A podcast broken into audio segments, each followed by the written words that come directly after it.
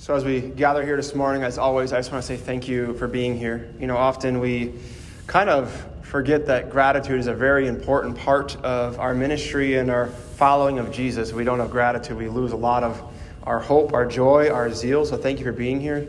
Um, thank you to the Focus Missionaries for your work. Thank you for Sarah for helping us uh, organize this conference because um, this is definitely a lot of hidden work, and that's really what I want to preach on today: is the hidden work of discipleship um, but before I, I, get into that, I want to just briefly um, tell a story that I didn't tell yesterday that um, people usually find quite hilarious.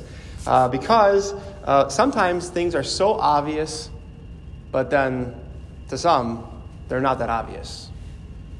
So when I was in my freshman year of college, my older brother PJ called me and he was listening to, at the time, to Relevant Radio. So, Relevant Radio, it was advertised last night it's part of our diocese. It was founded in our diocese. And very obvious name is that they talk about relevant topics. And as he was listening to it, he heard about this conference in, in the Archdiocese of Milwaukee. This is the Diocese of Green Bay here in Oshkosh. But there, they had their first, what they call the Men of Christ Conference.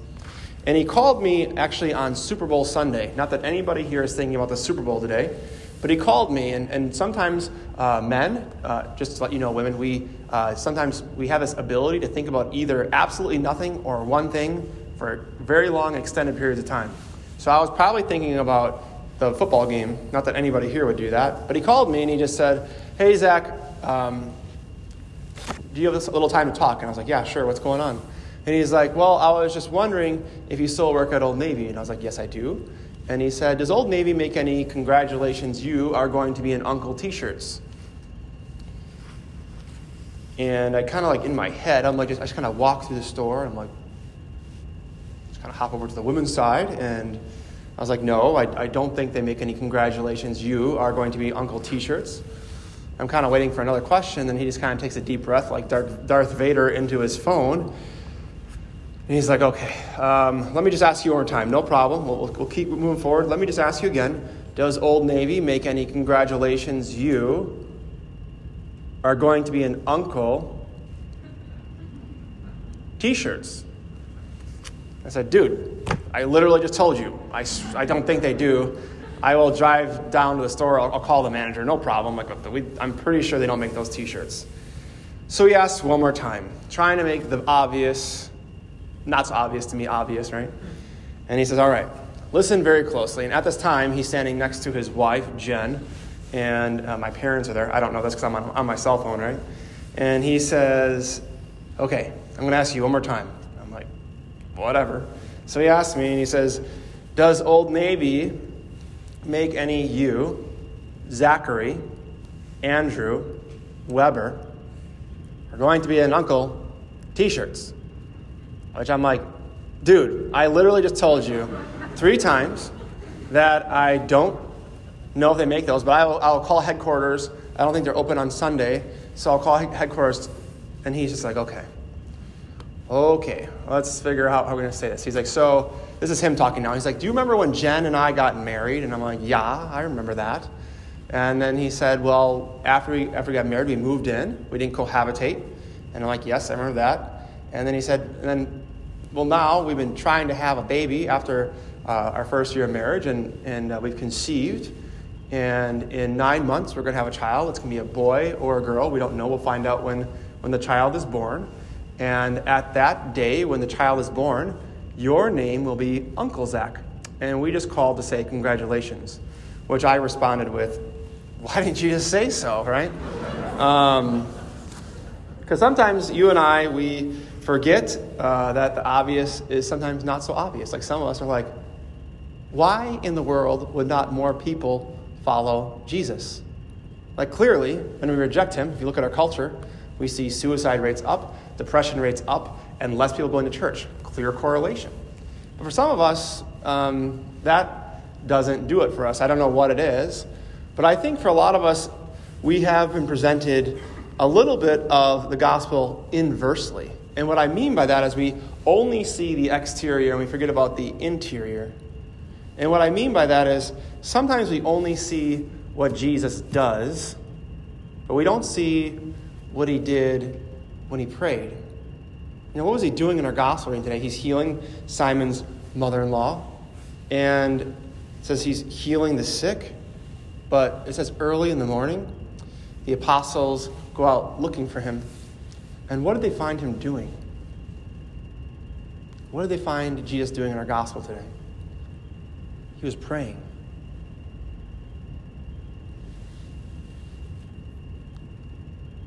I don't think a lot of us want to be hidden disciples.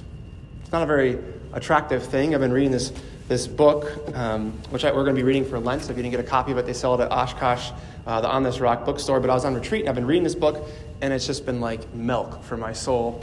And it's been so good. But in this book, uh, the writer Erasmo Leiva Merikakis, which is like the, like the weirdest but coolest name ever. If you want to change your name to Erasmo Leiva Merikakis, go ahead. But in this book, he just gets real. So we're in the Gospel of Mark um, right now as Catholics. And he talks about the invitation to come to Jesus. Right? We hear in Matthew 11, 28 through 30, those very famous words. Jesus says, Come to me, all you who labor and are burdened, and I will give you rest. Come to me. Right? Come to me. And as that is said, it's an invitation to find true relationship with Jesus, to live a hidden life with Him. And in this book, The Way of the Disciple, it says, The whole labor of interpretation of Scripture, therefore, is intimately related to the ascetical life. That means a disciplined life to the effort that is to overcome the blindness that sin inflicts upon our soul. So when you and I are sinning, we are blind. The obvious isn't so obvious. That's why I couldn't hear my brother talking to me, because I was deep, deep, deep in sin, right? It was bad. I'm not going to go into it, but you can use your imagination. I was literally that guy on campus that everybody would have never thought would be a priest, yet here I am. But he goes on further to say, Erasmo goes on further to say, he says, the quest to understand the mysteries of revelation is meaningless without an accompanying desire to change one's life. Do you want to change? Do you know that you need to change? Now, if you don't change your life in five years, what will your life look like in five years? Like, like right now, what will your life look like in five years if you don't change? But we are changed from the inside out. And when Erasmo talks about true discipleship, he says a densely charged passage in the Gospel of Mark gives us the whole structure of authentic discipleship in a nutshell. I like nutshells. It's small, I can put it in my hand, I can understand it, right? And he says, this is what he talks about in, John 3 14 through 15. He says, Jesus went up into the hills and called to him those whom he desired. So before Jesus called anybody in the mission, he prayed. And it says, and they came to him. He, and he created 12 in order that they might be with him and be sent out to preach and have authority over demons. And he gives five pillars of discipleship, or five elements. And I want you to think of when you think of discipleship, when you think of following Jesus, do these come up? The first one is our solitude with Jesus, which means we, we take time to spend with Him in quiet every single day. Number one. Two, He says His freedom in choosing and calling. Jesus prayed in silence with His Father, right? Second, or I'm sorry, third, He says our response to the call. There's got to be responses. You and I are, are presented the gospel, the person of Jesus. You got to make a choice. Bishop Barron said it so well. You cannot remain indifferent. If you've be, be, become indifferent towards Jesus, you've never been presented the true Jesus. Maybe it's been the Big Bird Jesus or the Barney Jesus, where it's I love you, you love me, and you don't have to change, right? That's not Jesus. Jesus says, repent and believe in the good news, which means we got to change our mind and our heart, not just a little, but totally, right? And then he says the fourth thing is the shared life of companionship with Jesus and other disciples, which means you and I cannot do it alone. That was a lot of my big struggle. I would be uh, closet Catholic. I'd be doing my thing on my own, and then all I did was judge other people, but I didn't know that I needed fellowship. I didn't know that I needed community. That's why sports work so well. You need teams, you have accountability, you have people to encourage you. But for some of us, we believe that I can do it on my own. If you believe that, that is a lie from Satan, it's from hell. No Lone Rangers in Christianity. No Lone Rangers. And the fifth one is the mission to teach and heal. And he says, It is noteworthy of these five elements, only the fifth involves any visible activity in the world. Which might suck a little because when you're on Instagram and you're on social media and you're on Snapchat, you just want people to see you.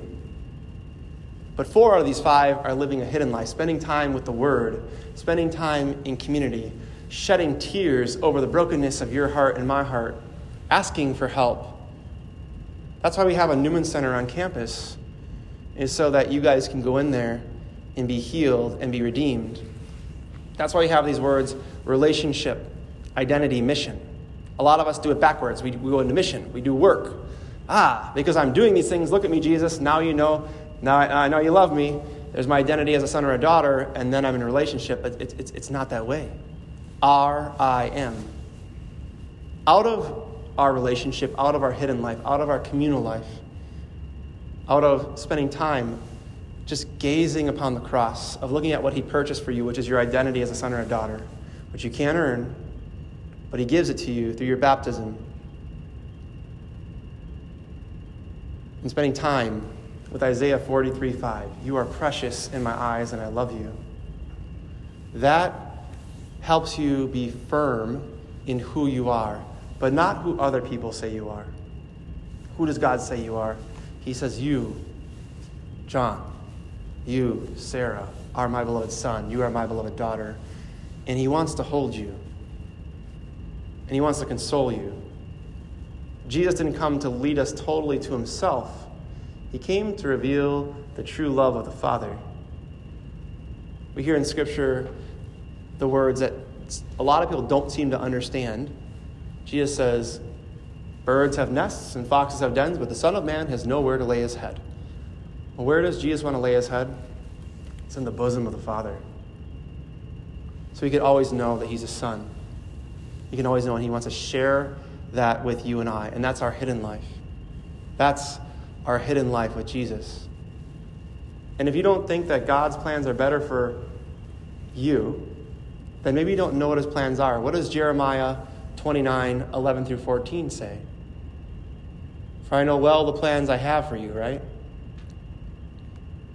Plans to prosper you and not to harm you. God wants to help you.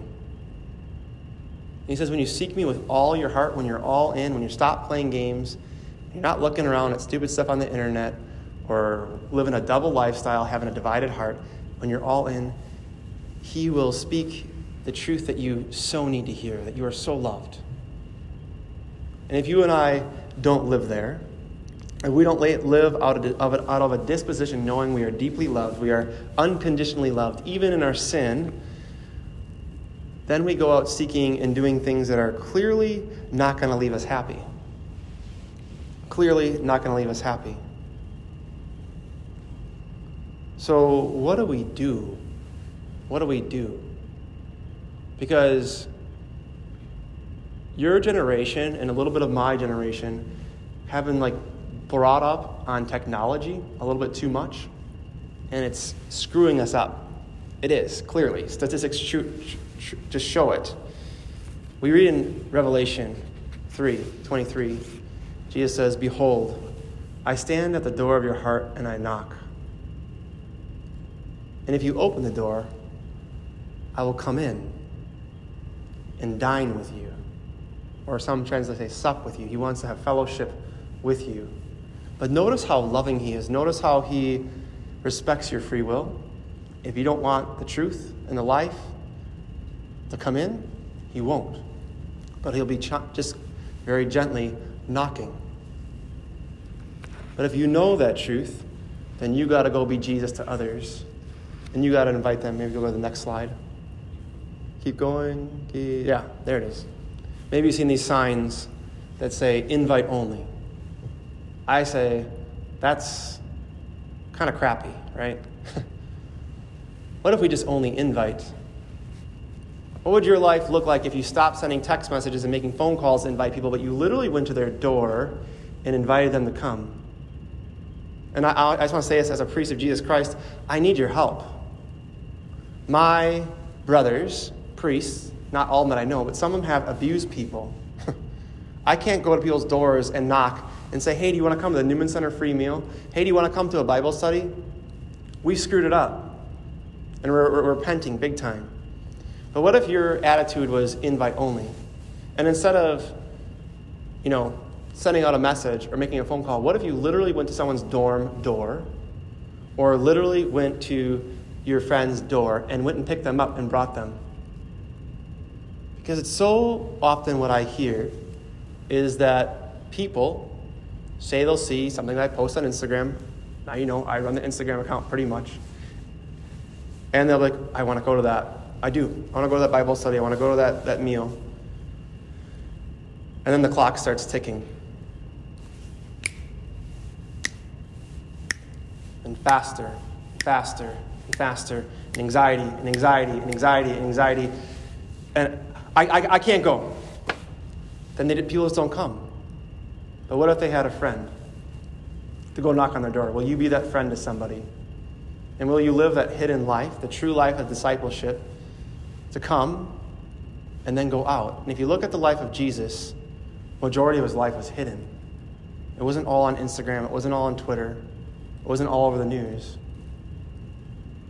First 30 years of his life was spent mainly with his mom, hidden. A little bit with his dad, his foster dad, St. Joseph, right? And for three years of his public ministry, he was performing miracles, but a lot of times he was found withdrawing into prayer. So we could hear the Father's voice speak those words that you and I need to know I love you, I love you, I love you, I love you. And if you know that voice, nothing compares to it. And you will sell out for that. You will surrender to that. And then you just got to share that because it just pours out of you. That's why I'm a priest. and for some of you, I, I, put little images on your um, chairs. And if you didn't get one, I'll, I'll, give you one after Mass. But this is what, the, what, what God wants to do with a lot of us. He just wants to pick us up, and He wants to hold us. This image was drawn by my dad. This is my time in seminary. It's a picture of a father holding their child because we hear in John 15, remain in me as I remain in you. Apart from me, you can do nothing. So it means we got to remain in a relationship, and we have to know that we can't do it alone. And we have to die to self and kind of get over ourselves and start taking chances. And as we heard Curtis say last night, we got to live a little more dangerously. Because I've never heard Christians ever in my life before say, hey, be safe. Hey, be safe. Hey, be safe. Hey, be safe hey, be safe. No, the scriptures say, be not afraid.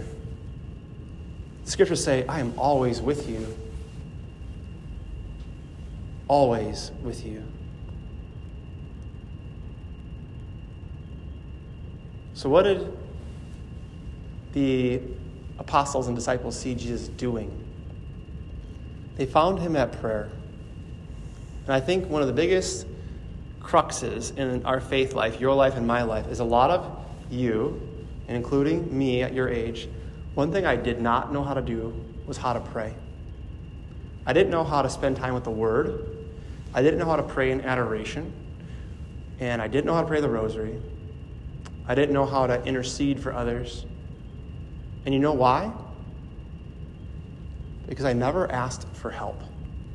I never came up to anyone and said, hey, could you teach me how to pray? I'd really encourage you to be people of invitation to ask that question Has anyone ever taught you how to pray? And not just say words, but to spend time with the Father and to be filled with the Holy Spirit and to live that hidden life. I know a few of you do that very well. What if, what if we all did that and we actually just said, I'm not going to leave here the same ever again. I'm going to leave here changed. But if I think I can do it on my own, then you're setting yourself up for failure. I'm setting myself up for failure. We need community, we need friendship, we need fellowship. And if you have somebody knocking at your door all semester long and they annoy the crap out of you, come tell me. And then I'll go, I'll go give them a $100 gift card because I'm like, sweet, thank you. That's awesome. My friends, so often you and I go to the Newman Center, we go to different events, even sports teams, um, even church, and nobody knows each other. What is that? That's not a family. That's not Christianity. I don't know what that is, but it's not Christianity. I don't know who you've met here, but you and I have to get to know each other so we know who to invite, and we have to persist and not quit. Last thing. I told us in the homily earlier this week that um, there's a family that's been inviting me over to their house for the past six months. They built a new cabin, and they've been asking me, Father, would you come and bless our house? Would you come have dinner with us? And it just didn't work out. Weekends came up, and just life happens. But they persisted. They persisted, and they endured. They didn't quit on me. And I never told them I didn't want to come, right? I think sometimes when you, when you and I invite people to one thing and they just say no, like, well, they're done, they're not coming, they're not interested. It's not true. So I went over to their house, and we had a meal, and it was just like pretty much blitz the priest with questions, which I don't mind. I love that. And then they said, Well, would you like to bless the house now? And I was like, Yep. And, they, and I said, Well, do you have anything else you'd like to be blessed? And it was the coolest scene I've ever seen in the past week and a half. They put all their knives on the table, and all their guns, and all their statues, and all their rosaries, and all their scapulars, and all their Bibles. And it was just like spiritual ammo. And these people were locked and loaded for, for spiritual warfare. It was really freaking cool. But nonetheless, they persisted in their invitation. It wasn't invite only, it was only invite. Only invite. Only invite. Let's make sure that you and I are people of invitation. Because you and I hopefully are beginning to know that as we heard in our gospel reading today, they said to Jesus, Everyone is looking for you. Do you believe that? That everyone in the depths of their soul, whether they want to admit it or not, they're really looking for Jesus? Or maybe we could reverse that question just a little bit and say, You are all he's looking for. His love is so personal. His love is so unique. He loves you like no one can love you. And every single ache in your heart, he wants to heal. Every single pain he wants to relieve. And you're not lost in the crowd. You are uniquely loved by him. So we just take a moment of silence be people of invitation and let the Lord find us. But if you and I don't have silent prayer, a hidden life, we can't hear him knocking at the door of our hearts to invite us into deeper relationship so that you and I can do the same for others. Amen.